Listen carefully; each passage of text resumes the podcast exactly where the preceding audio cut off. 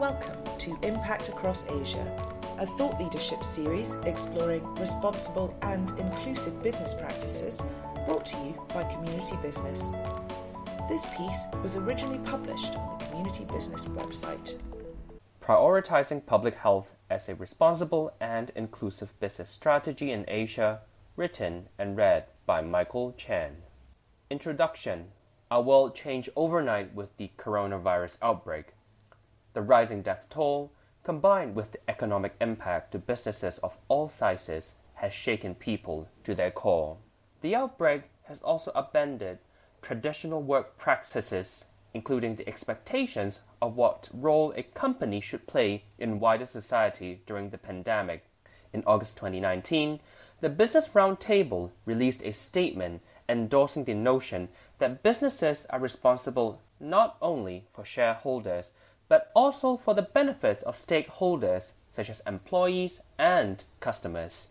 The 2020 Edelman Trust Barometer Spring Update further highlighted statistics which showed that the general population put their trust in both the government and businesses to act in solving the global health crisis. Amidst the crisis, workplaces and organizations are being seen as part of the collective effort to promote better health among their workforces. Having good physical and mental health, which many people might have taken for granted before the pandemic, is now under the spotlight because of the spread of COVID 19. Even more so, the buzzword of 2020, public health, has never garnered so much attention. A Google search trend for the phrase, What is public health? between the start of 2020 to August 31st of the same year, with 100 as peak popularity, illustrate a surge of interest in understanding what public health is. What is public health and what role does it play in the workplace? According to the World Health Organization, public health by definition is the art and science of preventing disease, prolonging health, and promoting health through the organized efforts of society. As the definition suggests, it is a discipline that encompasses both the human side of health, such as health promotion and social behavior, as well as the data driven parts of the discipline, such as epidemiology and biostatistics, which leverages statistical science to understand determinants of disease, to prevent and manage disease, to analyze biomedical issues, and to further develop public health research. Implementations of public health measures have helped create huge strides, such as extending life expectancy and reducing morbidity. While most people might not argue with the notion that one's surrounding environment plays a huge role in shaping one's health, most people do not really expect their workplaces to actively promote their health. As a result, taking care of employee physical and psychological health was seldomly being treated as a top priority. And most workplaces usually do the bare minimum or frame it as a risk that needs to be managed instead of an opportunity for active health promotion. The pandemic has catalyzed some companies to take employee well-being more seriously. Community business has examined health and well-being topics in the workplace context, including embracing workplace mental health in Asia, specifically in up and rising markets like the Philippines, as well as balancing career and caregiving in Asia, the role of companies.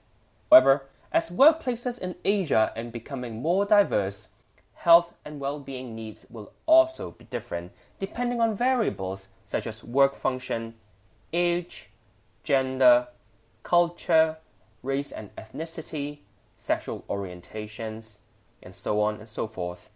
And companies will need to start considering an inclusive approach towards employee physical and psychological health.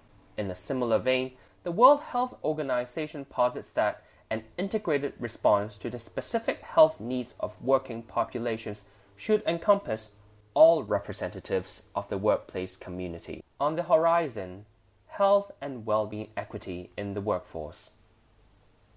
As we look into the future, companies might need to address health and well being equity issues in their workforce. Health and well being equity comes in different sizes and shapes. While some might show up in form of job nature and function, others may stem from identities that one belongs to. The pandemic has exposed the health and well being inequity suffered by certain groups within the staff members, and a responsible and inclusive business practice means it is necessary to provide strategies and care as a function of employee needs. For example, frontline members of a bank might still need to continue operation and conduct client facing duties while putting their health at risk. At the same time, employees at the back end office could work from home and shield themselves from risks. Companies might want to rethink how to best allocate resources such as personal protective equipment, PPE, depending on functions that different employees belong to. Another example could be the role of caregivers and mental well being. Caregiving, either for older family members or the younger generation, could be a stressful task. Since most female workers also assume the role of caregivers, companies might want to consider ways to make sure that their female workers could continue to advance their career while balancing caregiving duties and sustaining their health and well being. Recommendations Short term policies to ensure safe return to work. As the pandemic slows in some companies in the APAC region, business leaders are starting to consider bringing their workers back to the offices. A recent study conducted by Korn Ferry surveyed a thousand professionals and found that 53% expected to be back in the office by year's end. However, another survey by the Pacific Business Group for Health with data from 15 major employers that collectively employ about 2.6 million people suggested that more than 50% of respondents had decided to postpone their back to work plans, partly because workers were refusing to return to the office. Business leaders will need to be thoughtful about how to facilitate return to work in a cautious manner, one that the wider staff feels comfortable to do so. Some questions to consider while putting together plans of return to work how comprehensive is your return to work policy? Have you considered the specific needs of employees as a function of their job nature? What is your timeline of returning to work? How flexible and agile is it? How are you signposting your return to work policies? How transparent do you think your internal communications are? How would your organization allocate resources to protect your workers? For example, would PPE still be available even if the pandemic subsides? With flexible working policies still in place long term. Build the culture of health and prioritize public health as a responsible and inclusive corporate strategy. Looking into the future, companies might want to consider their priorities in terms of keeping their employees healthy and well. Long term corporate strategy that prioritizes employee physical and mental health could yield tangible benefits such as higher productivity, attract talents who place similar value on health and well being, as well as intangible benefits like building up a positive reputation and differentiating oneself from competitors. Some questions to consider while putting together a strategy. What is the leadership's current stance on physical and mental health among the workforce? Is there a need to promote better physical and emotional well being among the workforce? Any health surveillance data to support specific needs? Does your organization have any teams and infrastructures around occupational safety and health? If so, how critical are they as you are making your business decisions? How does your organization promote healthy lifestyle among the workforce? Thank you for listening to Impact Across Asia.